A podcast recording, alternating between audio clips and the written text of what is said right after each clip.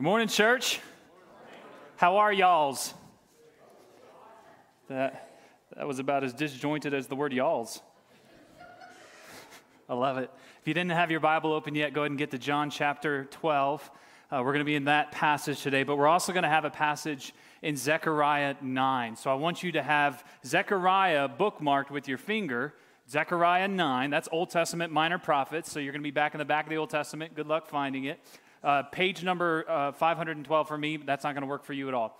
Um, and then John chapter 12. So go ahead and have both available. This is going to be one of the first times that the Gospel of John points us very specifically back to Old Testament passages. So it's going to be really cool. I'm super stoked for today uh, to be able to work through New Testament and Old Testament significance and connections there. I will also just give you a, a little heads up on the front end of all of this message, of all what I believe the Lord has for us today in His Word. Uh, this will not be a feel good sermon. Um, I'm hoping that joy will rise back up after and we are eating and getting fried chicken in our bellies. Uh, but for right now, uh, this is going to be something that uh, might poke a little bit, it might sting a little bit. Um, and I, I, think it ought because uh, of some of the dynamics that are happening in the text. So just want to give you fair warning. Don't say I didn't told you. Uh, this, is, this is what's going to happen. So here's real quick on the front end. Let me ask you shout out some of your favorite superheroes. Superman, uh, Batman, I heard Spider Man. Give me some more. Some random ones that you know nobody else knows. Who said what? What was said? Clint. Eastwood. Hey. Isn't that the look he gives? Not wrong, right? He has no superpowers, but he is Clint Eastwood. Um, kind of like uh, Batman, right? Yeah. My favorite superhero uh, is Superman. Of course, everybody says that because he's like the best, but um, I would also say because he symbolizes a lot of things. But uh, there's, there's just so many good superheroes. How many of you have ever heard of the Blue Beetle?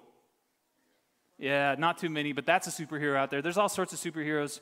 And here's the funny thing think about this with me. Whenever you're reading a comic book or you're watching a superhero movie of some kind, right? the superhero is always 100% of the time subject to the agenda of everyone else. Think about it. It's the obvious agenda, the obvious plan that the whole audience, that all the crowd has for the superhero. What's the plan for the superhero? Stop the villain. Almost every time. I, I, was looking categorically through all the different superhero stories, and you think about it every time, every time you go into a movie or comic, you're thinking that the plan for the superhero is fix the problem that the villain has created. 100%. Think about it. So let's talk about, let's do Batman, right? I heard Batman. Uh, we, we got the, the movie The Dark Knight. Uh, it's a thriller of a movie, I gotta say. And you've got Joker in it. He's a pretty crazy dude. But think about it. Joker has his own free will agenda, right?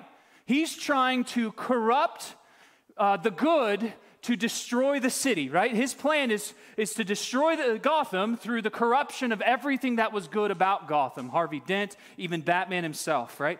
That's the Joker's free agenda. He's not subject to other people's agenda, he's got his own plans. But then, what's everybody's plan and agenda for Batman? Save the city, stop the Joker, right? That's every everybody's got his their plans for this this Batman guy. What about Thanos? Let's go to the let's go to the Marvel category. We've got Thanos, right? He's got his own agenda. He's got his own plans. His plan is to wipe out half of life in the universe by, by using the, the snap on the, the infinity stones, right? You can tell some of you like are finding out like I'm pretty much a geek um, in a jock's body. Now, that's his plan. He wants to bring balance to the universe by destroying half of life. He's got his own agenda. What is everyone, eh, well, actually, what happens in Infinity War? What does he do? He does it, right? He, he snaps. Half of life is gone. Now, we know in Endgame, which, by the way, I'm about to spoil something. If you have not seen Endgame by now, that is your fault, not mine. They all come back, by the way, in Endgame. That's the whole plan. But but but everybody has the agenda and the expectation on the superheroes. And what's the plan? Stop Thanos. Bring, li- bring everything back to life. Everybody, the crowd's agenda for the superheroes is always foil the plans of the villain, the obvious villain. It's always the shared agenda for every superhero. And what's ironic is, as Jesus enters the crowd, hey, it's Palm Sunday, by the way. I don't know if I said that yet. It's Palm Sunday. And, and, and on Palm Sunday, we find out that everybody has plans for this superhero that's riding in, that's coming into the city. Foil the efforts, foil the plans and the authority of the villain, which at this time was Rome. You see, Jerusalem had, and Israel was occupied by Roman Empire at this time, so uh, they were lorded over by the tyrant Caesar. And so everybody's plan for this superhero riding in was stop the villain. It's obvious. But Jesus, being the ultimate hero, he has his own agenda because he ultimately sees the real problem at hand. So we're going to we're going to dive into that text with this understanding. We're going to be in John 12, verses 12 through 19. It's a short passage, but we've got some connections to the Old Testament that we want to be in. So keep in mind where Jesus just was. He was just in Bethany. Mary did her incredible act of worship, uh, of devotion to Jesus by anointing him with this really expensive oil, which Jesus connects all the way to his burial, his death. The people, the crowds find out that Jesus has come back to Bethany and he's back in town. So the, the, the, the large crowd comes down to Bethany. We just found that out in the last passage on last Sunday. And why did everybody want to go see uh, Jesus? What did he do to Lazarus? That's the talk of the town. Everybody's saying, and every time henceforth Lazarus is mentioned, yeah, the, the dead guy that Jesus raised. Every time he's mentioned. And so, so Beth, everybody's down in Bethany, and then the very next day, Palm Sunday is what has come to be called. Palm Sunday is where we pick up our text. So look at verse 12 and 13 again. The next day, after this anointing, when the large crowd had come to, that had come to the festival heard that Jesus was coming to Jerusalem, they took palm branches and went out to meet him. Now, stop there for a second. Guys, this is, this is not just an all of a sudden random happenstance. This is something that has happened a few times. In fact, if, you, if you've seen any good war movies at any time, you'll know that the greeting of the king and the army coming after, back in from battle is a massive triumphal procession through the city gates. And the, all the citizens of the city are there, and they're welcoming, they're cheering. It's been, it's been happening for decades. And we see here that it's happening again. We see this crowd comes out and they're doing this, and they're bringing with them these palm branches. These palm branches they're waving. We guys, I mean, you guys know that as, as the superhero would enter into the city gates, the, the, the, the, all the spoils of the war, prisoners of war, all the gold and things that they've plundered would be brought in before all of the people, or before the king, before the war heroes. And here we have Jesus being welcomed in a similar fashion. He's being welcomed into the Jewish nation, the capital of the Jewish nation which is overruled by Roman occupation, and he's being welcomed in a similar fashion as a hero. But again, this isn't the first time this has happened. You, you, uh, there's this, uh, the Maccabean revolt. I don't know if any of you, have, some of you have probably heard of that. About 140, 150 years before Jesus' day, Rome was occupying, again, Jerusalem and, and, and even the temple. And There were some wicked things happening in the temple. And a guy named Simon Maccabeus led this revolt that cleansed the temple against Roman Empire or against their tyranny in there. And so we, when, when Simon Maccabeus had finished this, he was welcomed back into the city of Jerusalem with palm branches and shouts. You can find that in 1 Maccabees 13. That's an apocryphal book. We also find that in both major Roman wars, the rebels of Jerusalem would mint little palm branch coins. And so, what we find out is that the palm branches at this day and age were a symbol of national hope. It became a symbol of Jewish nationalism. So, this wasn't some sort of um, random act of celebration. No, this was, this was symbolizing Israel's hopes, their national political hopes, which were now being focused on this Jesus from Nazareth as he rides into the city. And so they're out there, they're waving their palm branches, welcoming this hero into the city, and they're shouting. Look at verse 13. They keep shouting. Can you say this word for me? What is it? Hosanna. Shout it louder. Hosanna. Blessed is he who comes in the name of the Lord, the King of Israel. Wow. Everything's on the table now that Jesus is hearing exactly what they're expecting of him. Hosanna! Blessed is he who comes in the name of the Lord, the King of Israel. Now, some of you have Bibles that have very intentionally cross referenced this because this is a direct quote from Psalm 118. Now, I didn't have you turn there because that's not one of the main texts uh, for the morning, but I'll, I'll help you understand that. But they start off with this cry of Hosanna. Can you just show of hands? How many of you know what actually Hosanna means? It's not a name for Jesus, by the way, it's, it's not a title. So, the word Hosanna is, is actually Hebrew. Hoshiana in Aramaic, you may have heard it differently. Hoshiana, which means save us, Lord. It, it, in one sense, it means save now. We're needing salvation. But it also carries the other sense of salvation is come, it's here, it's ours.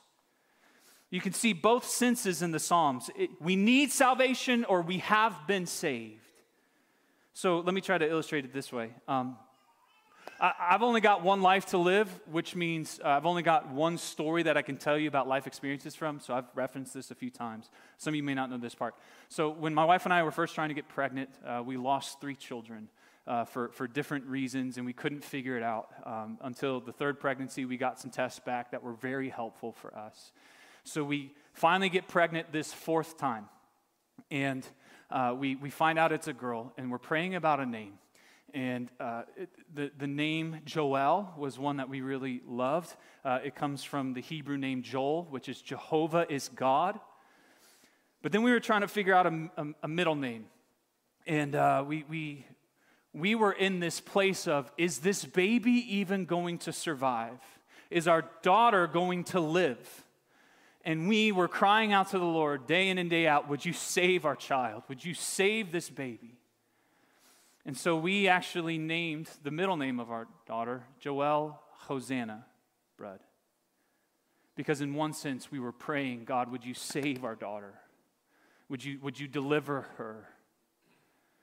And now, obviously, you know, Joelle Hosanna is six years old? Seven? She's seven. She's seven. Seven years old. And so now the same word, Hosanna, no longer carries the sense of urgency and request. It carries the celebration of salvation has clearly come. She's alive, she's been delivered. And so that's the same sense here. We have this sense of salvation, rescue, it could be this cry for rescue, but they see their king coming and they're saying, Hey, salvation is here. Hosanna in the highest. So that's what they're crying. So now, when Palm Sunday comes this time around, you can be like, Hey, we know what this means. We're not just shouting some random words. I have no clue what they are. It's great. Hosanna, salvation has come.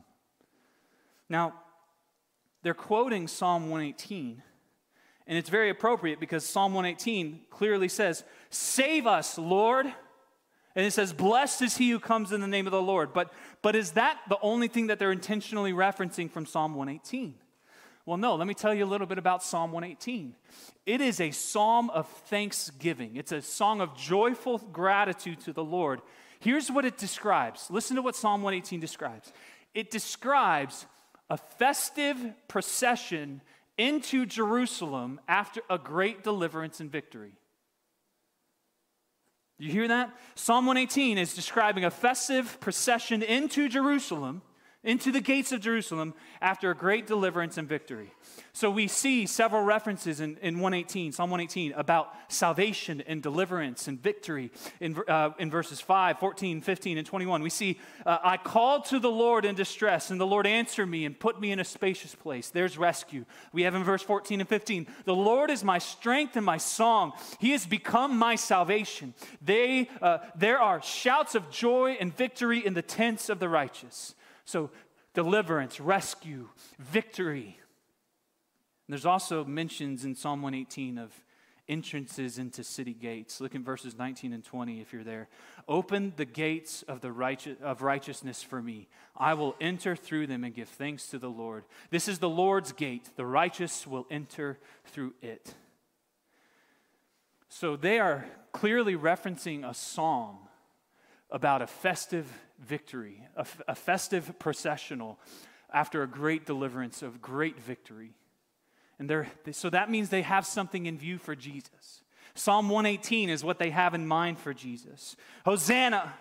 Blessed is he who comes in the name of the Lord, the King of Israel, which, by the way, the King of Israel actually probably comes from a different passage. It's not exactly in 118. So the crowd's agenda for Jesus, this hero coming in, is very clear. Save us. Be our Messiah. You are our rescuer. You are our king. Lead a revolt against the Roman rule and cleanse the land and set it apart back to God. Now, here's a quick question for you Are they wrong in referencing Psalm 118 for Jesus? Yes or no? No, they're not. It's the right passage. A lot of Old Testament Psalms Proverbs, proph- prophecies are all in reference.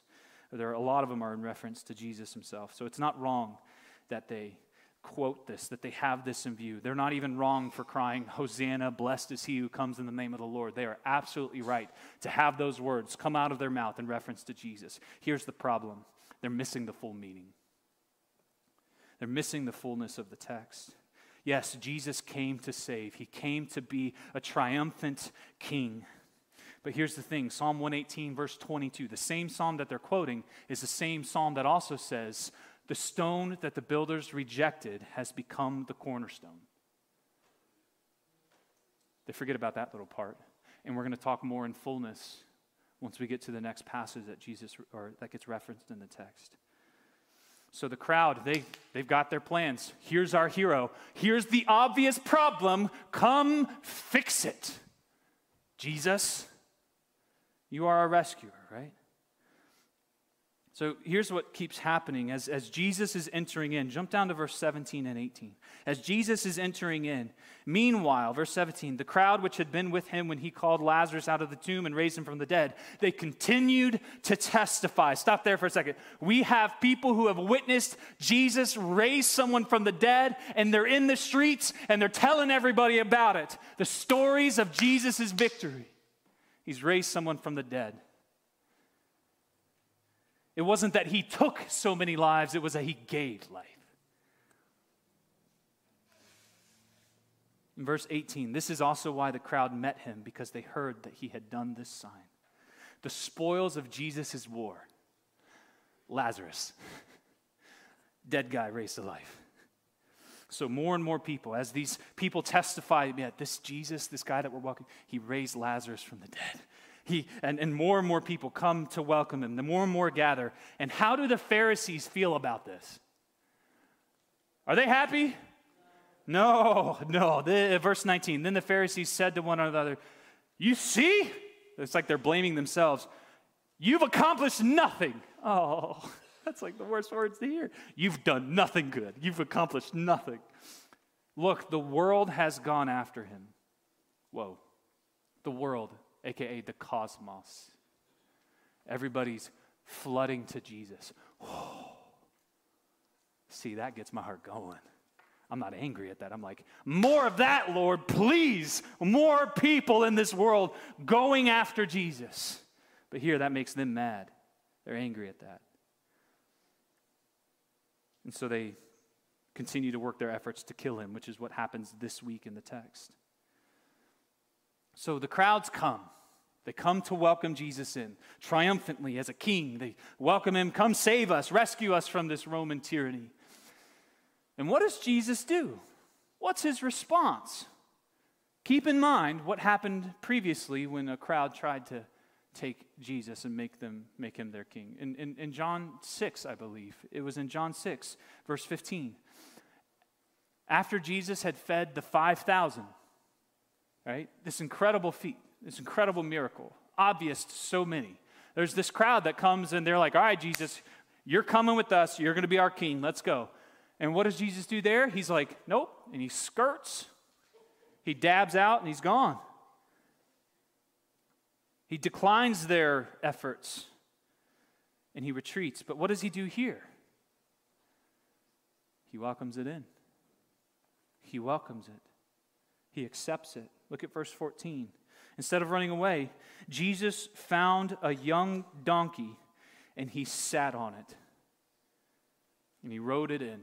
Now, other gospel stories will include more about how he got that donkey. Uh, John doesn't do that. John's got a different point that he's trying to make with this narrative. But let me just stop there for, for, for a second. Um, in like any popular war movie or story, how many times have you seen the great triumphant warrior riding into the battle with spear in hand, shield in the other, on a braying donkey?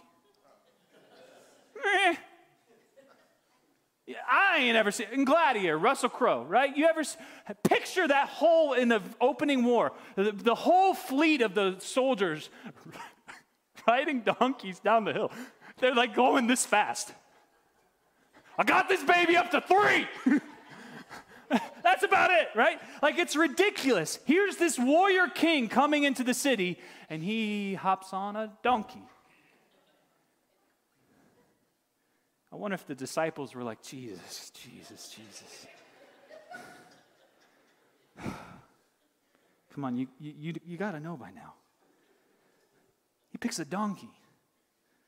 Guys, I've ridden a donkey in the middle of Morocco, and that thing was whining the whole time. I mean, I'm kind of a heavy dude, but that thing sounded, and I'm through the massive field for miles. That's all it sounds like. And I'm like, oh, that is so terrifying war cry? No, it's whining.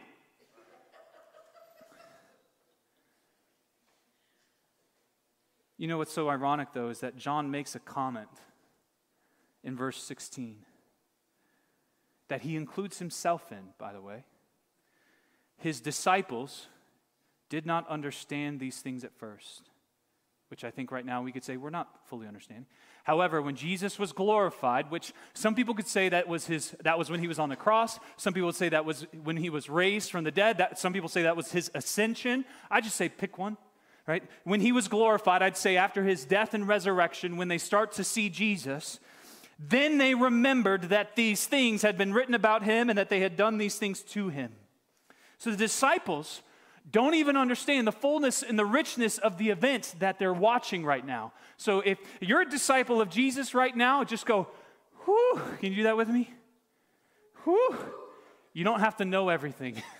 right? Praise God. These disciples, he's, John's willing to say, hey, we didn't understand exactly what this all meant. But here, John emphasizes something very intentional that Jesus, Jesus does in, in, in a way that's in response to their welcome. And what John does is he connects it. He says, This was done. Jesus did this in fulfillment of this word from Zechariah 9 9. So here's what's really cool. Here's what's really cool. Before you get there, we have an apostle, an author of God's word, somebody who is inspired by the Lord to write this text, teaching the followers of Jesus how to understand the Old Testament in view of Jesus today. It's incredible. So flip to Zechariah chapter 9, because we're going to be walking through several texts in there. Zechariah chapter 9. Because John says that this was done in fulfillment of the passage. Do not be afraid, which is actually a quotation probably from Isaiah or Zephaniah.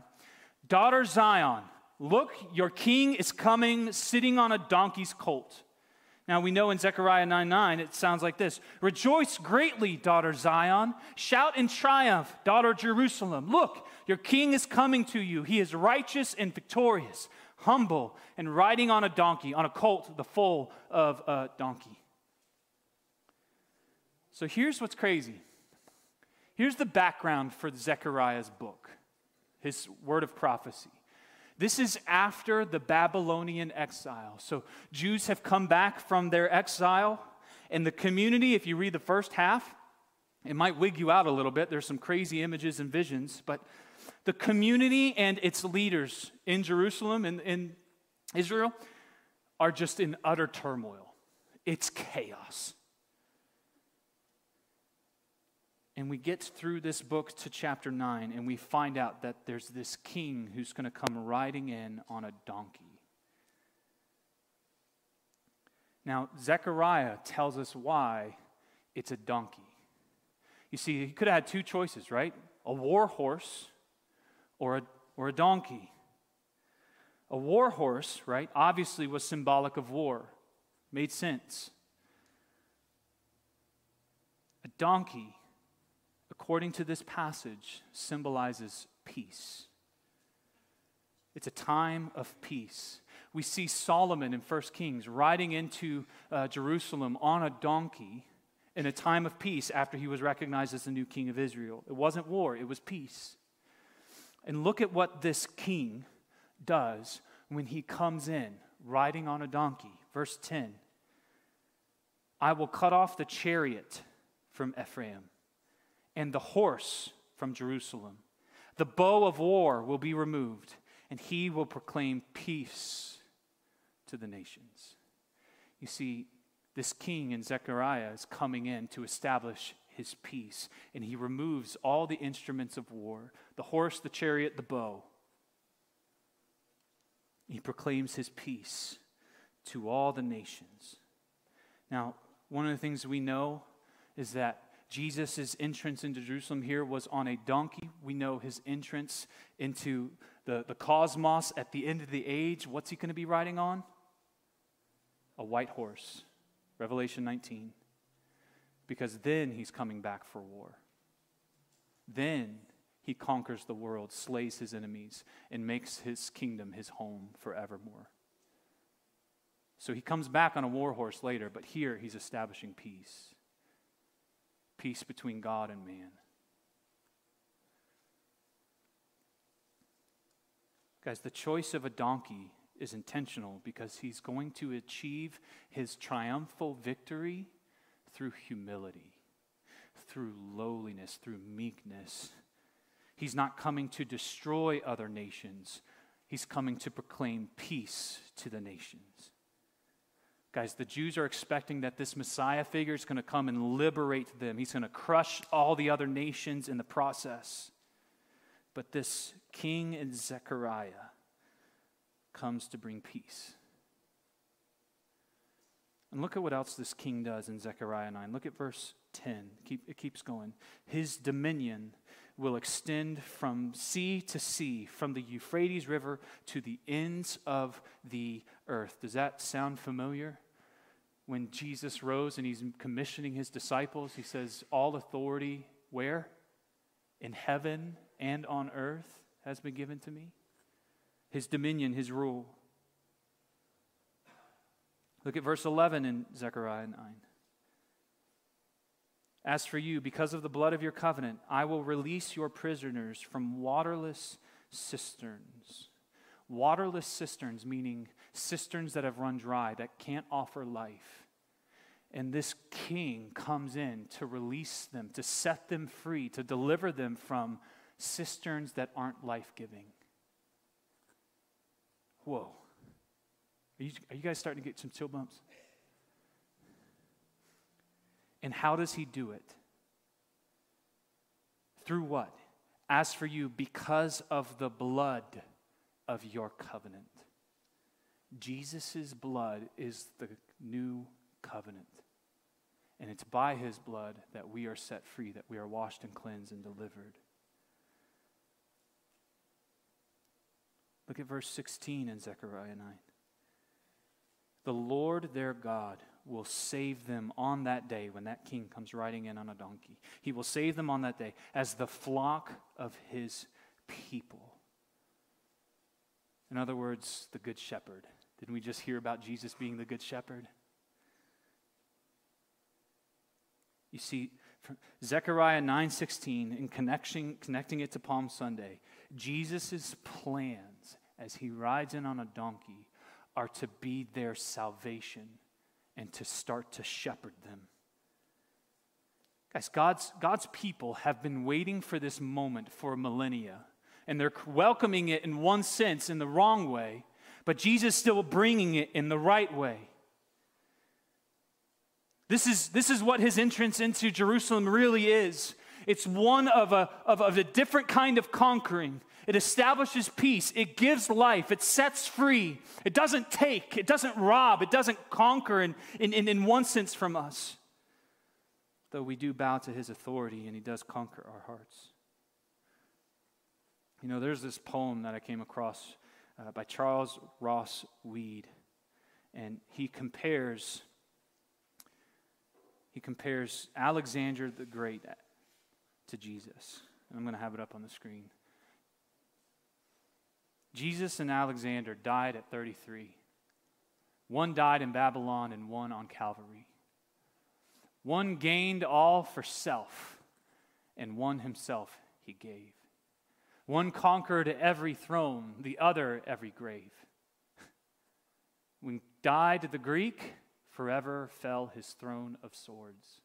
But Jesus died to give life, Lord of Lords, or life forever, Lord of Lords. Jesus and Alexander died at 33. The Greek made all men slaves, the Jew made all men free. One built a throne on blood, the other built on love. The one was born of earth, the other from above. One won all this earth to lose all earth and heaven. The other gave up all that all to him be given. The Greek forever died, the Jew forever lives. He loses all who gets and wins all things who gives.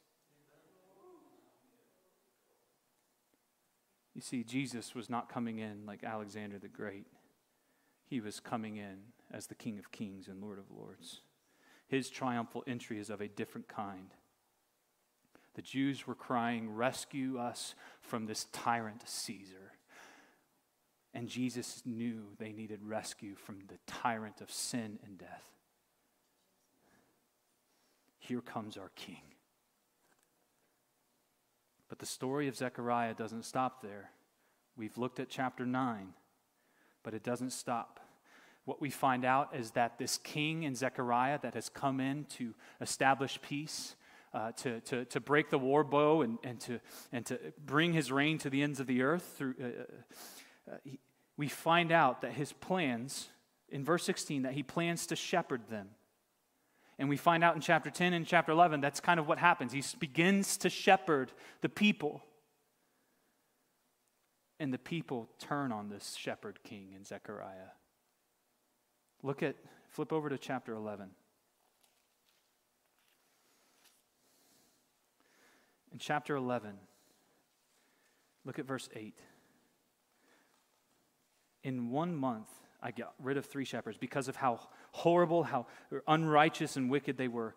I became impatient with them, and they also detested me. The shepherds started to detest this king, shepherd king. Look at verse 9. Verse 9. Then I said, I will no longer shepherd you. Let what is dying die, and let what is perishing perish. Let the rest devour each other's flesh. So this shepherd, this shepherd king in, in Zechariah wipes his hand and he says, All right, I've tried to shepherd you. You have rejected me. I'm wiping my hands of this. And look at verse 12. Then I said to them, If it seems right to you, give me my wages, my pay for shepherding you. But if not, keep them. So they weighed my wages. And how much were they? 30 pieces of silver. You seeing that?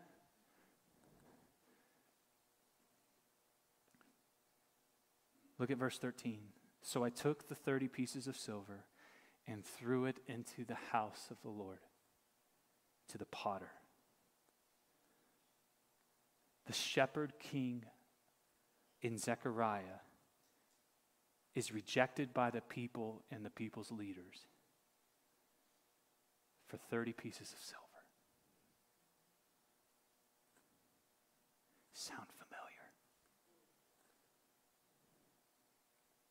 Jesus is welcomed in in this great procession, this great celebration. And in some fashion, which perhaps the, the Jews, the crowd didn't fully understand, they assumed that Jesus and his movement was going to serve their cause, their interests, their agenda. Their vision for society and Jesus' presence could together make the changes that they really wanted in their city and their nation.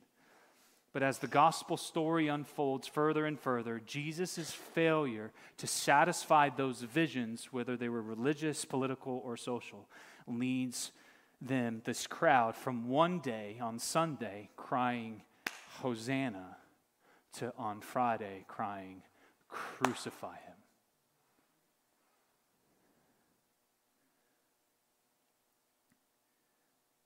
I don't know if I am telling you anything new, but aren't our hearts so fickle? Can't the human heart be so easily swayed through circumstance, through misunderstanding, through doubt? This crowd, man, so fickle. And they're misunderstanding. They have their agenda for this king of Israel who's coming in. And then they start to find out that this king of Israel that they welcomed has a different agenda, has different plans. He's one of the original superheroes who's not subject to the agenda of everyone else. He has his own plans. The crowd receives Jesus as king for their own purposes. They had their own picture of what their hero was going to look like tall, dark, and handsome, riding on a white stallion, better than any Disney princess movie could ever imagine. And he comes in to overthrow the tyranny of Rome. That's what the city wanted, that's what the Jews wanted. They were hoping and longing for and crying for it here as they welcome in this Jesus.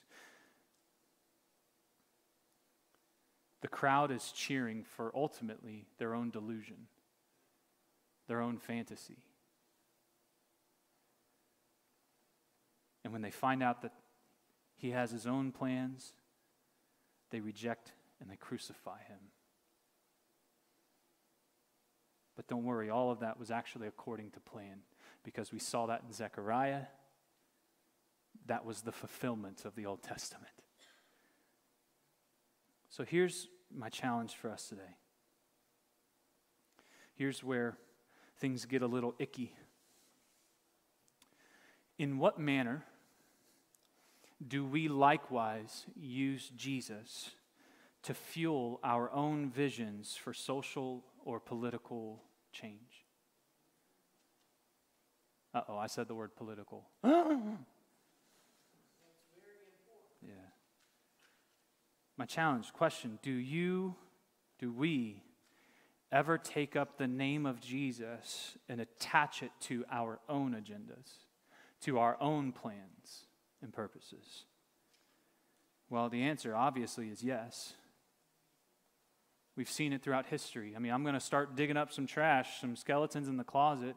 When we look at the Crusades years and years ago, vying for the promised land between Christian and Muslim, Thousands were killed because God willed it. Thousands were killed and slain in the name of Christ. Talk about using Jesus for your own purposes. A few decades or centuries later, we see it, saw it around the world, we saw it in America. Christ's name was used to justify slavery for decades. Christian slave owners used passages from the Old Testament and the New. Used the fact that Jesus didn't actually say that you should not own slaves specifically. They used that and said, oh, Jesus is fine with us having slaves. Nah. Or what about more recently? And again, this one, um, yep, this is going to be fun. Remember the, the corona years, which apparently we're still not done with them yet? When, when the debate about wearing masks or unmasks went out, and each side of the conversation quickly grabbed Jesus and threw them onto their side and, and said, Hey, Jesus, you would have us wear masks, wouldn't you? And then the other group said, No, no, no, he's on our side. He wouldn't have us wear masks. And each person would use Jesus for their own agenda and plan and it divided the church. And the church is still not recovered from those years. Or what about this? We also know that there's some other cultural issues going on today, especially regarding sexuality and understanding of, of identity. I can give you an example. What about when a, a, a, a, gay lobbyist in the Presbyterian Church of the USA made a claim saying that they should allow uh, homosexual pastors to be ordained.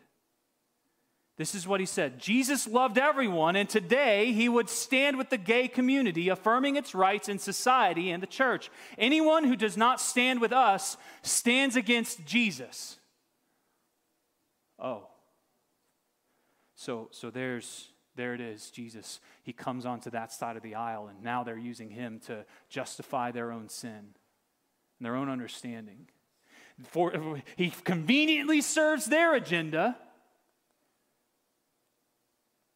Now, I'm going to keep going because not every toes have been stepped on. It's easy for us to look at that example as the church and say, yeah, oh, clearly, man, that's a really, ah, that's a bad abuse of the agenda or the, the words of Jesus. Like, we know that's not true. Uh, how about we ask ourselves as conservatives, per se, Maybe we need to ask ourselves these questions How have we done it? What about like in matters of poverty and people in need? It's very easy for us to justify us closing our hearts to the poor and needy, the truly poor and needy. Maybe because sometimes we see some abuses, sometimes we see misuses, right? when we know Jesus was very clear about how the church, his people, were to handle and work with those in deep need. He was very clear about that. And yet, we, we found ways to, ju- to, to use Jesus to justify apathy, to justify, you know, well, they've got to they've got to pick up themselves by their own bootstraps. They, they need to take responsibility. And don't get me wrong, you're right. Individual responsibility is a key thing in this. But what about those who just aren't capable? We don't turn our hearts to all of that. We don't use Jesus to justify apathy to those who are poor and needy. Or let me, again, what about on the flip side? Because again, every single toe is going to be stepped on. What about in issues of prosperity? You have an agenda for your life. You want to prosper. You want wealth. You want everything good. And you welcome Jesus in as king.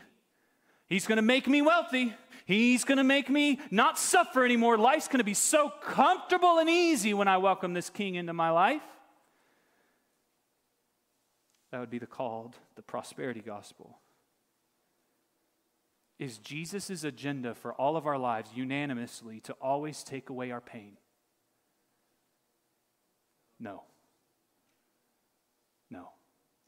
He doesn't always take away pain. But there will be a day when he takes away all pain. But for now, he doesn't always take it away. Is, does Jesus' intention, does he always have this agenda to remove thorns in the flesh?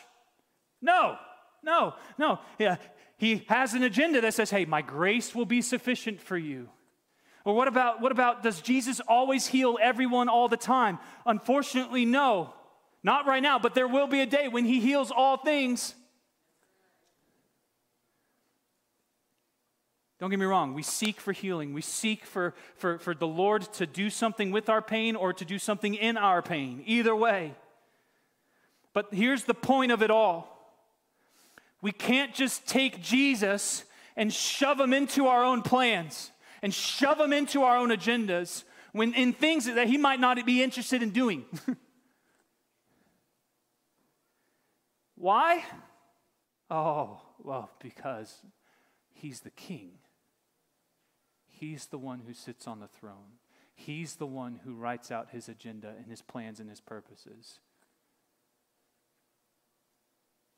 He's the king, guys. And, and, and don't get me wrong, this, uh, those were some political hot button issues. What about just simply praying? When you pray according to your own agenda, does that work well? No, James talks about that. He says you don't have because you don't ask, and you don't you ask and you don't receive because you, re- you ask with wrong motives so that you can spend it on your own pleasures. There are things you won't get in prayer because your agenda is not God's. That's why 1 John 5 says that this is the confidence that we have before Him. If we ask anything according to His will, in other words, according to His agenda, His plans, He hears us. So I just got to ask what agendas, what plans of yours are you forcing Jesus into? What problems are you trying to get him to solve in your life that he isn't currently interested in solving? Maybe, maybe it's in a particular relationship you have. Maybe your, your agenda for your spouse, they've got to get better. And you're crying out, Jesus, I would love for you to triumph over my spouse. Fix him. Fix him. Yeah, fix her. Terrible. Well, that might not be his agenda for them, but I know his agenda for you. He wants to improve you, he wants to shape you and mold you. So maybe pray according to that. Or maybe, maybe your agenda is that you want Jesus to provide you a relationship for a lifetime when really his agenda is for you to be content with him alone first. Maybe your agenda is to be rid of all of your physical and emotional pain. And you've been crying out, trying to welcome Jesus in. Hey, come on into this city. I'd love for you to come fix this problem.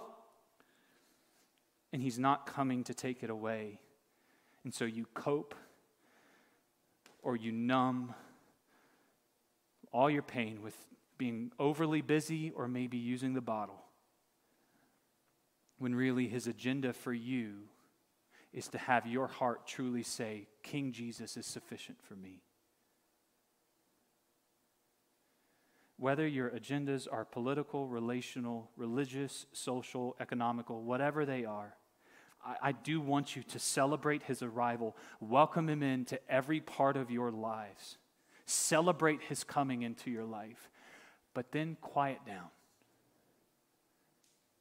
decrease the volume, stop talking so much, and, and listen to his agenda. Listen to his plans. Hear, hear what he has to say. See what he does, how he carries himself, how he walks through the world. Ultimately, that's discipleship to Jesus. You've piped down, and you're seeing your king and you're following.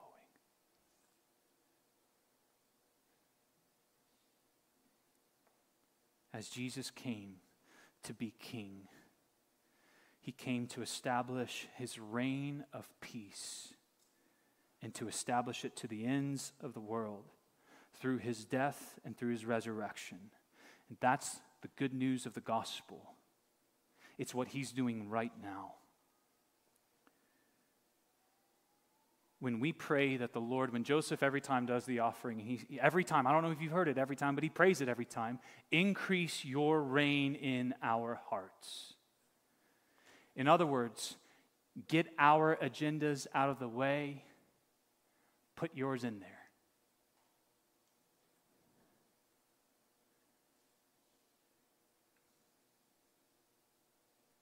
Maybe today's the day where you finally welcome him with His plans and His agenda as the purposes of your life. Some of you, that might mean that you need to start pursuing missions or ministry. Some of you, that's how you work in the workforce and how you're repurposing it for the Lord. Some of you, has, that has to deal with how you use your marriage, what your marriage is leveraged for, for what your family is leveraged for. Either way, are you going to welcome Jesus in with his plans, his agenda? into the city of your life.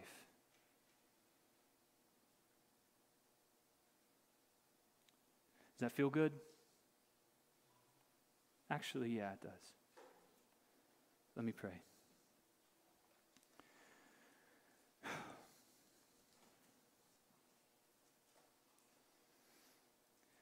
Jesus, you are our King.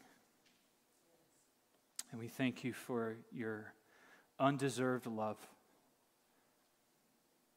Uh, we thank you that you were willing to ride in on that donkey, showing us in humility that you were establishing a time of peace between us and your Father in heaven through the blood of your cross, through the covenant that is found in your blood, through your death and resurrection.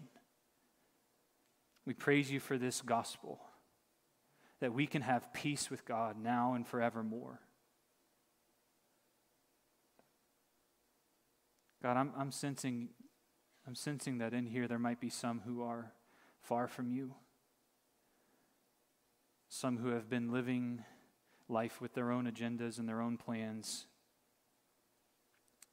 understanding that they can determine their own purposes. And I, I, see, I think you're humbling them now. God, may today be the day where you increase and they decrease. God, may that be true for all of us. We ask that you would increase your reign in our hearts and in this world. And so, as a church, we corporately humble ourselves before you. And we will agree that it's your plans, your agenda for our lives in this world that we want to align ourselves with. So, would you convict us of how we've gone astray, how we've wandered off or wandered into our own plans and purposes being what determines how we function as a church family and what we do? When ultimately, Jesus, we want your agenda to be our highest priority.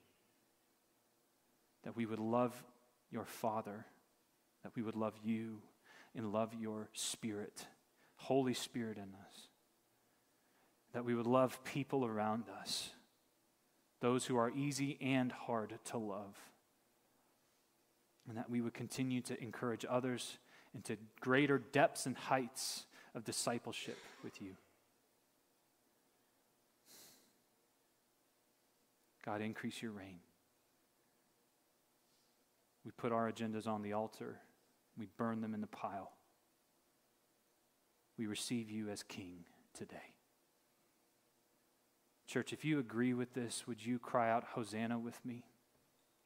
Hosanna. Let's do it again. One, two, three. Hosanna. We agree, church? Hosanna? Amen. Let's all stand.